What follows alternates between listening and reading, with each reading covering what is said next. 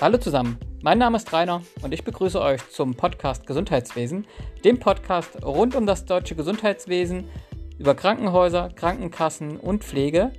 Hier erfahrt ihr alles von A wie Abrechnung bis F wie Finanzierung und P wie Pflege. Herzlich willkommen zum Podcast. Wir starten. Los geht's.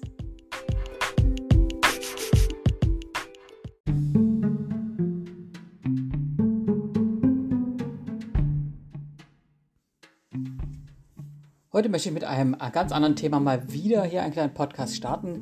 Lange hat es gedauert, bis ich mal wieder einen aufgenommen habe. Naja, es müssen natürlich auch bestimmte Themen kommen, die sich lohnen, einen Podcast zu machen. Ich möchte euch ja nicht langweilen. Doch in den letzten Wochen ist es dazu gekommen, dass wieder ein paar neue Änderungen eingetreten sind. Und zwar gibt es eine neue Datenübermittlungsvereinbarung. Nein, nicht die typische nach § drei null eins S G B fünf, die ja den Datenaustausch zwischen Krankenhäusern und Krankenkasse regelt. Nein, es gibt eine Datenübermittlungsvereinbarung nun mit dem medizinischen Dienst, also für die Datenübertragung zwischen dem Krankenhaus und dem medizinischen Dienst. Sie nennt sich kurz E V V. Das ist allerdings, das kann man sich natürlich denken, ähm, eben auch nur eine, ja, eine, eine Abkürzung, denn eigentlich heißt diese, ähm, Ab- oder, äh, diese Abkürzung steht eigentlich für elektronische Vorgangsübermittlungsvereinbarung bzw. Vereinbarung gemäß Paragraph siebzehn c Absatz zwei Satz zwei Nummer zwei K H G über bundeseinheitliche Regelung zur elektronischen Übermittlung von Unterlagen der gesamten zwischen Krankenhäusern und medizinischen Diensten im Rahmen der Krankenhausabrechnungsprüfung ablaufenden Vorgänge. Wow, äh, langer Begriff. Ähm, da ist elektronische Vorgangsübermittlungsvereinbarung natürlich kurz und knackig und E V V noch knackiger. Die elektronische Vorgangsübermittlungsvereinbarung trägt das Datum vom neunten März zweitausendzweiundzwanzig. Sie wurde jedoch schon im Sommer zweitausendeinundzwanzig weitgehend erstellt und vereinbart. Es gab dann ein paar kleinere Änderungen dazu. Sie ist auch auf den Webseiten der Vereinbarungsparteien der Krankenkassenverband, und zwar der Deutschen Krankenhausgesellschaft, um den Verband der jeweiligen äh, gesetzlichen Krankenkassen, dem G K V-Spitzenverband, zu finden.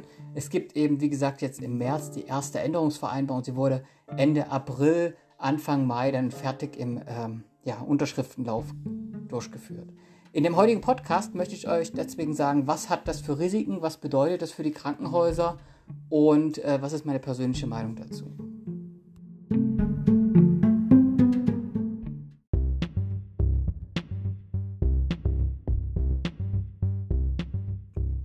Ja, was ist die E V V?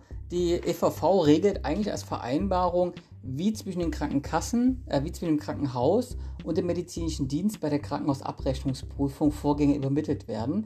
Sie ist verbindlich ähm, umzusetzen ab dem ersten Juli diesen Jahres. Und da merkt ihr schon den ersten Punkt, weil, ja, okay, man kannte sie in großen Teilen, äh, ein paar Differenzen komme ich gleich noch, kannte man sie natürlich seit Sommer zweitausendeinundzwanzig. Und man konnte sich auf einige Sachen sicherlich einstellen, nicht auf alles jedoch. Und ähm, ja, jetzt gilt sie ab ersten siebten dann rechtskräftig auch. Sie tritt also, ähm, das sagt auch der Artikel zwei, dass die Änderungsvereinbarung daraufhin eben auch zum ersten Juli diesen Jahres in Kraft tritt. Sie regelt in wenigen kleinen Paragraphen, ähm, end, ja, regelt sie am Ende eben, wie so gesagt, zwischen dem medizinischen Dienst und der Krankenhauseinrichtung Daten, die übermittelt werden, insbesondere rund um Prüfanzeigen, Unterlagenanforderungen, Versenden der jeweiligen Patientenakte an den M D über das M T K Portal Punkt de bzw. kurz Leistungserbringerportal oder L E Portal, und sie dann eben auch, wie muss der M D Daten wie das Gutachten zurückspielen. Dabei ähm, gibt es, das muss man natürlich auch sagen, es gibt natürlich auch zusätzlich noch ein paar andere Sachverhalte, die relevant sind, denn es gibt eben auch schon immer die klinische Dokumentationsregelung K D L, das ist ähm, ein Verzeichnis, wie die entsprechenden Unterlagen der Patientenakte zu klassifizieren sind. Auf Basis dieser K D L hat man sich entschieden, nun auch ähm, diese E V V zu bilden. Sie bildet nämlich hier den Anhang eins, Anlage eins ab und ähm, sagt, wie Dokumente mit welchem Dokumententyp und welcher Klasse übermittelt werden müssen. Ja, besonders interessant ist eben äh, der Paragraph vier Absatz fünf. Der äh, war in der Fassung vom Sommer letzten Jahres eben noch anders, als er jetzt in der Fassung, die erst vor wenigen Tagen rausgekommen ist, enthalten war. Das heißt, ja, man muss sich gegebenenfalls, wenn man in, in die juristischen Details reingeht, müsste man wirklich überlegen, was das bedeutet. Ähm, es gibt noch zusätzlich ein paar Regelungen, ähm, die enthalten sind. Das ist eben vor allem der vier Absatz sechs. In dem wird eben auch äh, gesagt, dass jedes Dokument muss eben einzeln in der Plattform vorliegen. Also man kann eben nicht Dokumente zusammenfassen, wenn man sie an den M D sendet. Ähm, alle Seiten eines Dokuments werden als ein Dokument versendet. Es werden eben auch eine Maximalgröße festgelegt. Ähm, wenn die eben überschritten wird, muss das Dokument gesplittet werden. Die Maximalgröße pro Dokument beträgt hundert Megabyte.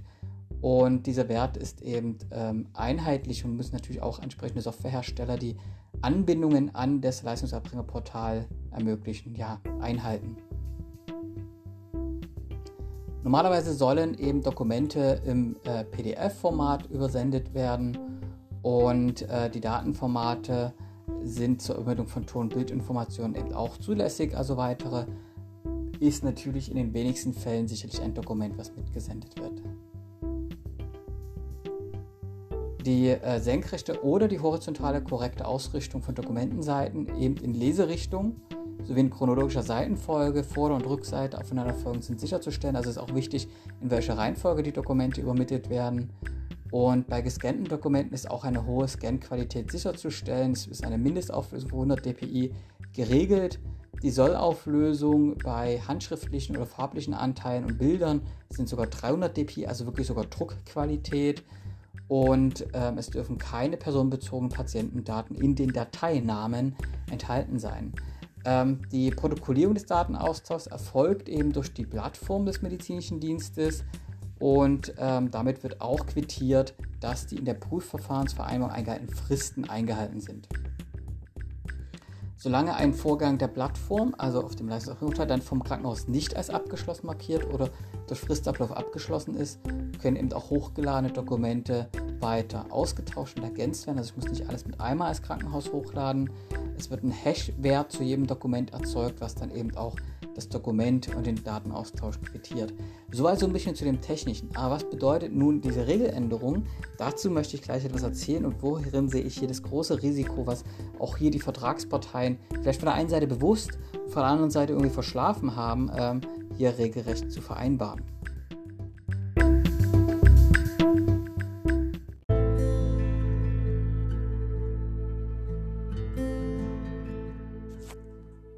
Das ist nun gar nicht so einfach, weil wenn man es hier reinguckt, nun in den vier Absatz fünf, und da sind die erheblichen Unterschiede geschehen zwischen Sommer letzten Jahres und ähm, April diesen Jahres, dann muss man feststellen, das sind Details ähm, und die Frage ist, wie wird das eben ausgelegt?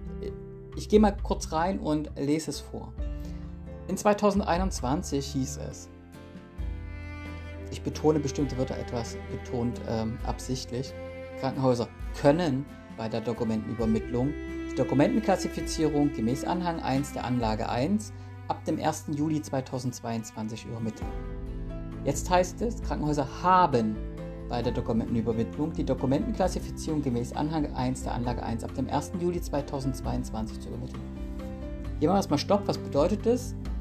Es hieß früher können und jetzt haben. Das heißt müssen, also Krankenhäuser müssen das nun ab dem ersten siebten machen.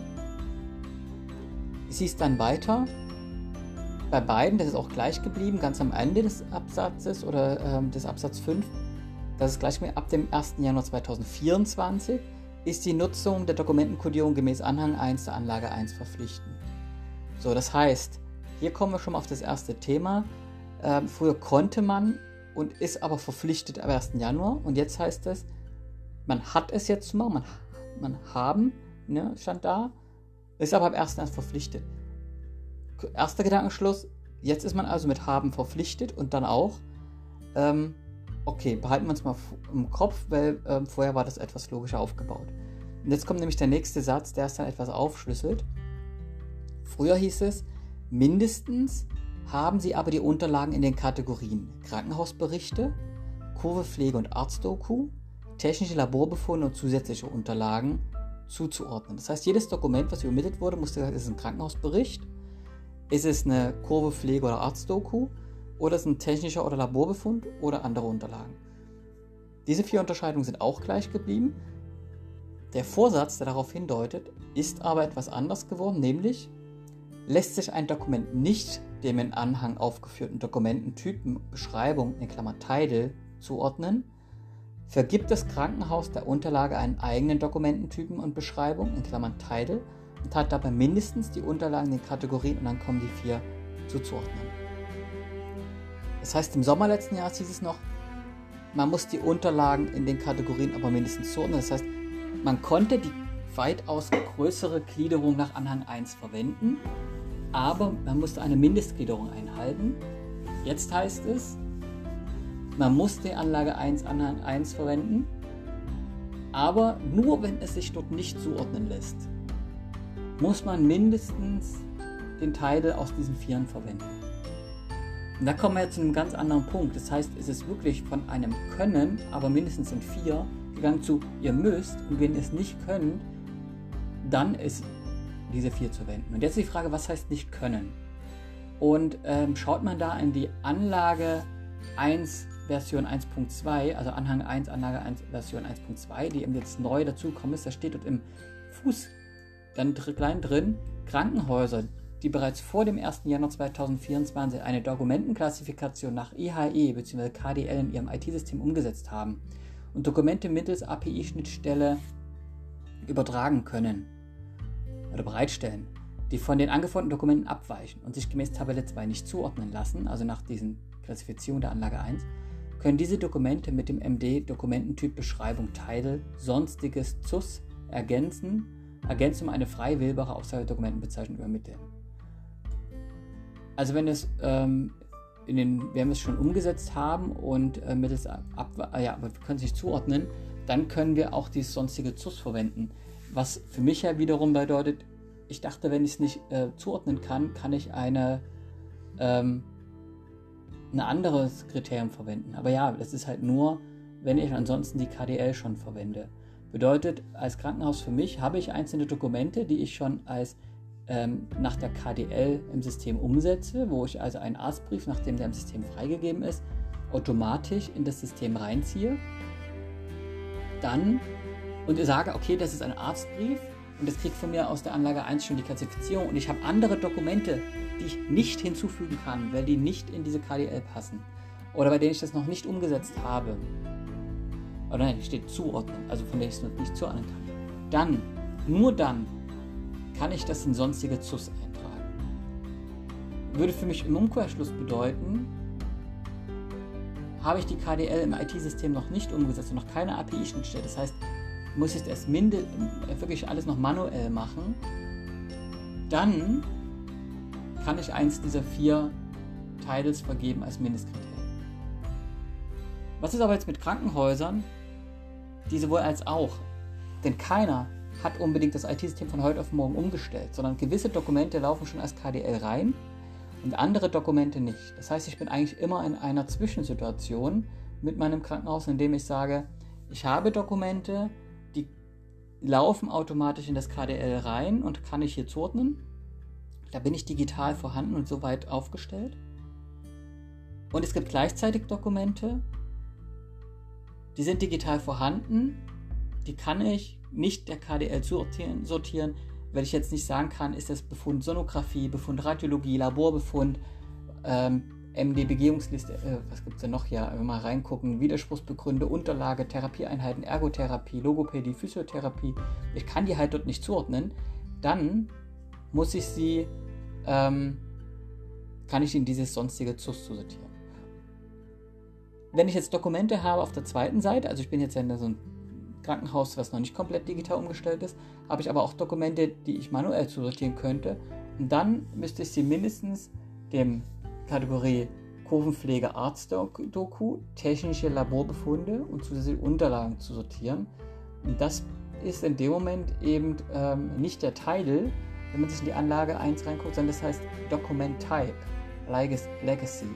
Denn jedes, jeder Teil, das heißt jeder Dokumententyp, ähm, Beschreibung ist einem Dokumenten-Type, äh, total verrückte Bezeichnung und kommt man schön durcheinander zusortiert. Zum Beispiel gehört zu K H B als Dokumententype, das ist also Krankenhausberichte, K H B, können ganz verschiedene Dokumententypen, Beschreibung, Titles. Das ist zum Beispiel die O P-Aufklärung, Operationsbericht, Teambesprechungsprotokoll, Narkoseprotokoll, Konsiliarbefund, Entlassungsbericht, Herzkatheterprotokoll, Eingriffsprotokoll, O P-Einwilligung, Einweisung, Befunde, Befunde extern, Aufnahmebefund, Arztbrief. Das ist alles Krankenhausbericht und es gibt noch viel, viel mehr. K H B, ähm, haben aber also als Dokument-Type aber eigene Dokumententypen drunter. Und ähm, später muss man es also wirklich ganz, ganz klar und getrennt sagen. Ich muss zusortieren, was ist O P-Aufklärung, was ist der Operationsbericht. Also selbst da muss ich, und Anästhesieprotokoll, ich muss das alles getrennt ablegen in jeweilige Dokumententypen. Darf es jetzt eben, wenn ich es noch nicht technisch mache, in die vier Hauptkategorien bringen. Und jetzt fragt man, und aber auch da kann ich natürlich, muss ich sagen, okay, Krankenhausbericht ist eine, sobald ich also was habe wie ähm, Ernährungsprotokolle, Fieberkurven, Geburtenbericht, Geburtenbogen, Intensivkurven, Krankenhausstellungnahmen, geriatrische Komplexbehandlung, die Unterlagen und so weiter, Intensivmedizin, Komplexbehandlung, die Unterlagen. Dann ähm, ist es die K P A, die Kurvenpflege und Arztdoku. Und dann gibt es natürlich alles, was Labor ist. Das sind natürlich M I B I-Befunde, Hämotransfusionsprotokolle, Sonographie, Endoskopie, ähm, Aphereseprotokolle, Dialyseprotokolle, Blutgasanalysen. Das ist alles äh, dann diese technischen Labor und Befunde. Und dann gibt es eben, wie gesagt, zusätzliche ähm, Unterlagen, äh, wo ich auch Sonstiges ablegen kann. Das heißt, ich bin irgendwo in der Twitter-Lösung. Und wenn ich das als, nur zum ersten siebten nicht hinbekomme als Krankenhaus zu ändern, dann habe ich große Risiken und da gehe ich jetzt gleich drauf ein.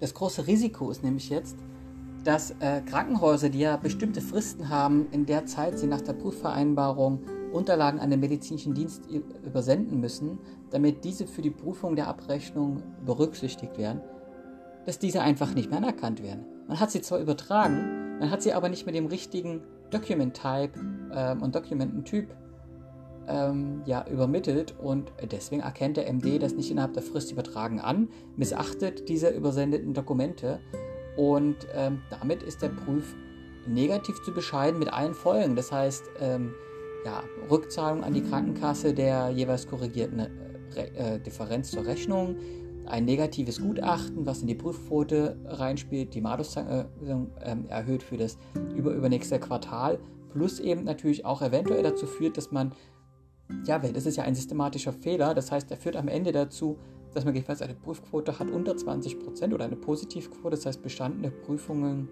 unter zwanzig Prozent, wenn die ja reihenweise ähm, falsch sind und damit eine offene Prüfquote hat. Das Risiko dabei ist also für, ein, äh, für die Krankenhäuser durchweg im mehreren hundert Millionen Bereich, denn eine offene Prüfquote bei allen würde ganz schnell wieder dazu führen, dass wir eine Prüfquote von über fünfundzwanzig Prozent der Fälle haben, plus auf jeden diesen Fall nochmal eine Maluszahlung von fünfzig Prozent.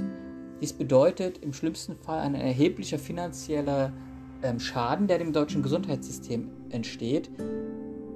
Und das ist, ähm, das darf einfach natürlich nicht sein. Das ist ganz, ganz gefährlich. Und hier haben mal noch die Vertragsparteien geschlafen. Ähm, nun hat der M D oder ist der M D dabei, sicherlich hier eine ähm, Übergangsregelung festzulegen. Ich habe hierzu auch schon eine bekommen von dem M D, der bei uns tätig ist. Mit der bin ich natürlich trotzdem nicht einverstanden, weil sie es nicht wirklich vereinfacht. Aber ähm, denn hier wird gesagt, dass übergangsweise trotz Existenz von einem spezifischen Begriff einer der vier Teile für Sonstiges verwendet werden darf. Es gibt viermal Sonstiges, das heißt Sonstiges K H B, also Krankenhausberichte, Sonstiges T L P und Sonstiges Kurve, Pflege und Arztdoku und ähm, Sonstiges Z U S, also sonstige zusätzliche Unterlagen. Das heißt, für alle dieser vier Kategorien gibt es Sonstiges. Das ist dann zu wählen, wenn ich also nicht unterscheiden kann, beispielsweise ist es die intensivmedizinische Komplexbehandlung, ist es geriatrische Komplexbehandlungsdokument, ist es Ähm, Geburtenbericht. Das heißt, diese Dokumente nehme ich dann und äh, lege, hinterlege eine aussagefähige Beschreibung zusätzlich, anstatt einer dieser vier Kategorien. Das, ja, das ist eine Übergangsregelung, aber sie hindert nicht das Problem, weil das Problem ist ja, dass ich, wenn ich einen äh, Patienten habe, den ich behandelt habe und ich habe Unterlagen in der Patientenakte, nicht nur ein, drei oder vier Dokumente, sondern ich habe gerade bei Intensivpatienten Dokumentenunterlagen, die aus einem intensivmedizinischen System kommen, ähm, die nicht trennbar sind, die man exportieren kann und in denen ich dann, ich sage jetzt mal, teilweise zehntausend Seiten habe, die ich auseinanderreißen muss, digital auseinanderreißen muss und die ich dann in diese jeweiligen Unterkategorien unterteilen muss, in einzelne Dokumente. Und das muss ich ja weiterhin, auch in der Übergangsregelung. Und ähm, in der muss ich sogar auch weiterhin dann eine aussagefähige Beschreibung für jedes Dokument hinterlegen. Das bedeutet aber, ja, ich sortiere es nicht mehr einer aus dieser Tabelle zu, aber ich muss alles händisch zu sortieren. Das vereinfacht nichts. Es macht es nur noch schwerer, es macht es nur noch umfangreicher ähm, und ist keine Erleichterung. Wenn ich also nun ein Dokument aus einem Cobra-Intensivsystem oder einem anderen Intensivsystem habe, zehntausend Seiten, und ich übertrage das aus einer Datei, habe ich aber, wenn ich nach dieser Anlage gehe, kann ich sowohl sagen, nach, es ist eine Intensivkurve, ich kann aber auch sagen, es ist eine intensivmedizinische Verlaufsdokumentation. Was ist der Unterschied? Ich glaube auch, dass das vor Gericht zu erheblichen unterschiedlichen Reaktionen führen wird. Ähm, K D L-Beschreibung ist bei dem einen Intensivkurve, bei dem anderen Intensivdokumentationsbogen. Ähm, ja, der Intensivdokumentationsbogen könnte nur T I S und SAPS eins-Aufstellung sein, muss aber nicht. Also das ist nicht ganz klar. Ich habe aber auch die ähm, andere Dokumentation, also ich habe zum Beispiel die Arztdokumentation als Visite separat. Ich habe ja aber auch andere Kurvenprotokolle, die ich habe. Und wo bringe ich das halt rein? Wenn ich einen Patient habe, der auf der Intensivstation habe und ist, und ich habe dort die ganze andere Kurven und Pflege und ähnliches ähm, dokumentiert, dann ist das alles in der Intensivdokumentation drin. Muss ich das dann auseinandernehmen oder nicht? Das sind alles ja Fragen, äh, die man sich stellen muss. Einfach ist es natürlich Laborbefunde, die Laborbefunde extern zum Beispiel, die jetzt zum Beispiel aus, dem, ähm, aus einem Labor von extern kommen, dann ist Laborbefund extern. Ähm, Laborbefunde Mikrobiologie, wenn ich die Mikrobiologie aber nicht intern habe, sondern auch extern mache, ist das dann Laborbefund extern oder ist Laborbefund Mikrobiologie? Oder ist ein sonstiger Laborbefund? Naja gut, wahrscheinlich nicht, aber auch da ist es Laborbefund extern oder ähm, Laborbefund Mikrobiologie. Und wenn ich jetzt sage, ja, ich schiebe einfach alles zusammen, kann ich es dann in die Kategorie Laborbefunde kumulativ hauen? Ähm, es gibt ja verschiedene Dokumententypen, die hier die Anlage eins vorgibt. Und das ist alles nicht ganz klar in meinen Augen. Die Befunde Radiologie, Endoskopie, Sonographie, das kann man noch mal ganz gut trennen. Das kommt meist aus getrennten Systemen. Die kann man I T-technisch zuweisen. Äh, passt es, Dialyseprotokolle genauso. Ähm, die werden ges- meist auch noch gescannt, sind nicht unbedingt überall, zumindest nicht elektronisch. Die Wunddokumentation ist getrennt, das kann man technisch zuweisen, aber da hört es schon auf. Also es gibt halt wirklich ein paar Sachen, die sind nicht ganz eindeutig, und je nachdem, wie die Ausführung des M D sein könnte, wird man sich vor Gericht am Ende streiten. Und hier bringt, kommt man einfach dem Thema nicht nach, dass ja das K H G, das Krankenhauszukunftsgesetz, eigentlich regelt, ja Leute, ab zweitausendfünfundzwanzig müsst ihr digital sein, ihr kriegt Fördergelder die nächsten Jahre, baut das nach und nach auf. Bis dahin ist es auch, man, man diskutiert jetzt, es um ein oder zwei Jahre zu verlängern, weil die ähm, I T-Unternehmen gar nicht die Zeit und Ressourcen haben, das, und auch die, die äh, technischen, notwendigen An, äh, der Hardware gar nicht verfügbar ist, ähm, diskutiert man das zu verlängern. Und jetzt kommt man hier hin und sagt, ähm, ihr müsst ab ersten siebten hier sowas schon umsetzen, sonst... Ähm, ja, sind davon die Fristen eventuell nicht einzuhalten oder sonst akzeptieren wir nicht die übersendeten Dokumente. Das ist ein Skandal, finde ich. Das ist, geht gar nicht. Das ist hochriskant. Und man muss ja nun mal rechnen, wenn man ein Haus hat mit hunderttausend ähm, Fällen, und das ist so ein Standard-Universitätsklinikum, und man hat in diesem Standard-Universitätsklinikum also jetzt ein, ähm, meist eine Prüfquote von zehn Prozent, das heißt zehn Prozent der Fälle werden geprüft und davon die Hälfte bestanden. Das heißt, am Ende sind fünftausend Fälle nicht bestanden. Gehen wir jetzt mal rechnerisch davon aus, pro Fall im Schnitt, wir werden so eins Komma vier, haben vielleicht das C M I, kostet vielleicht fünftausend Euro, das heißt, ähm, entsprechend kann man sich halt vorstellen, ähm, fünftausend Fälle mal fünftausend Euro, das heißt fünfundzwanzig Millionen Euro Erlöse, die da hängen. Und davon wird eben ein gewisser Betrag, tausend Euro im Schnitt meiner Meinung nach pro Fall, gekürzt. So, jetzt ist es aber so, dass er in diesem Fall, weil die Unterlagen nicht rechtzeitig zugegangen sind, eher mehr gekürzt wird, als was bei uns vielleicht wirklich der Fall ist, weil man ja gar nicht, erst gar nichts nachweisen konnte. Das heißt, der Schaden wird nicht nur wie im Durchschnitt zweitausend Euro liegen, sondern im Durchschnittsfall vielleicht sogar bei zweitausend oder dreitausend Euro. Heißt aber hier, hier gehen fünfzehn Millionen Euro zurück an die Krankenkassen. Allein bei diesen Fällen äh, bedeutet aber auch, ich habe eine höhere Quote, die durchgefallen ist, und wir haben im nächsten Quartal sicherlich eher dann äh, fünfzehn Prozent oder sogar eine offene Prüfquote. Ich gehe von einer offenen aus. Das heißt, werden wir die fünfundzwanzig Prozent Prüfquote haben. Das bedeutet, ähm, dass hier locker dreißig bis vierzig Millionen Euro Ausfällen gekürzt werden in einem, in einem Universitätsklinikum. Und jetzt rechnen wir das mal hoch bei fünfundzwanzig Universitätskliniken. Wir haben noch ein paar großen städtischen Versorgern, ähm, vielleicht auch nochmal zwanzig, die ähm, auch viele Fälle haben, um nur mal die Top, jetzt absichtlich die Top fünfzig Krankenhäuser vielleicht abzudecken, was denen an, an Schaden entsteht. Dann reden wir hier von fünfzig mal vierzig Millionen Euro an Rechnungskürzungen, die möglich sind. Und ähm, ja, das ist ein, ein wirklich dicker Brocken, der hier entsteht, denn äh, das kann das Gesundheitswesen nicht vertragen. Ähm, wir diskutieren, ich kenne das noch aus meiner Beraterrolle vorher in, im Gesundheitswesen, das sind enorm hohe Verluste, die die Universitätskliniken und städtische Krankenhäuser dann hätten, ähm, wo jetzt schon meist der Träger Geld ersetzen muss und nachschießen muss. Wir würden dann an eine Stelle kommen, wo wir wirklich alles bereinigen, und zwar gerade auch bei den großen Krankenhäusern, die eben ähm, am Markt wichtig sind. Also ganz, ganz großes Risiko. Wenn hier der Gesetzgeber nicht gegenarbeitet, ähm, werden wir hier das Gesundheitssystem mit ähm, großem Risiko belasten. Und das nur, weil die Technik ja auch noch nicht so weit ist, die Digitalisierung, und da, das geht auch nicht von heute auf morgen, und weil ähm, die Vereinbarungsparteien hier etwas meiner Meinung nach durchgekämpft haben, was von der Bedeutung her zu früh ist und sich dem Risiko auch vielleicht gar nicht bewusst war. Hier muss ich allerdings sagen, wir haben darüber intensiv auch diskutiert bei uns. Hier muss es einen anderen Weg geben, ähm, da eigentlich nochmal einzugreifen und eine Klarstellung zu machen, wie das zu sehen ist. Ja, das war erstmal vielleicht meine, meine Einschätzung dazu. Ein ähm, bisschen dunkel und düster meine, meine Einschätzung, aber wir werden sehen, ob das darauf hinausläuft. Aber ich hoffe, ich konnte in diesem hochkomplexen Thema das so ein bisschen darstellen, wo ich das Risiko sehe. Ähm, aber ja, lasst uns abwarten, was kommt.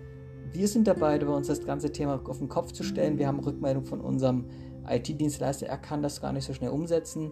Das heißt, wir haben auch da natürlich einen Punkt, wo wir sagen, hey, ähm, wir probieren alles, aber es wird nicht rechtzeitig sein. Wir stellen bei uns die Prozesse um. Wir haben alles geplant, aber natürlich dauert das alles. Und jetzt müssen wir einfach auch schauen, wir werden es so schnell wie möglich natürlich umsetzen.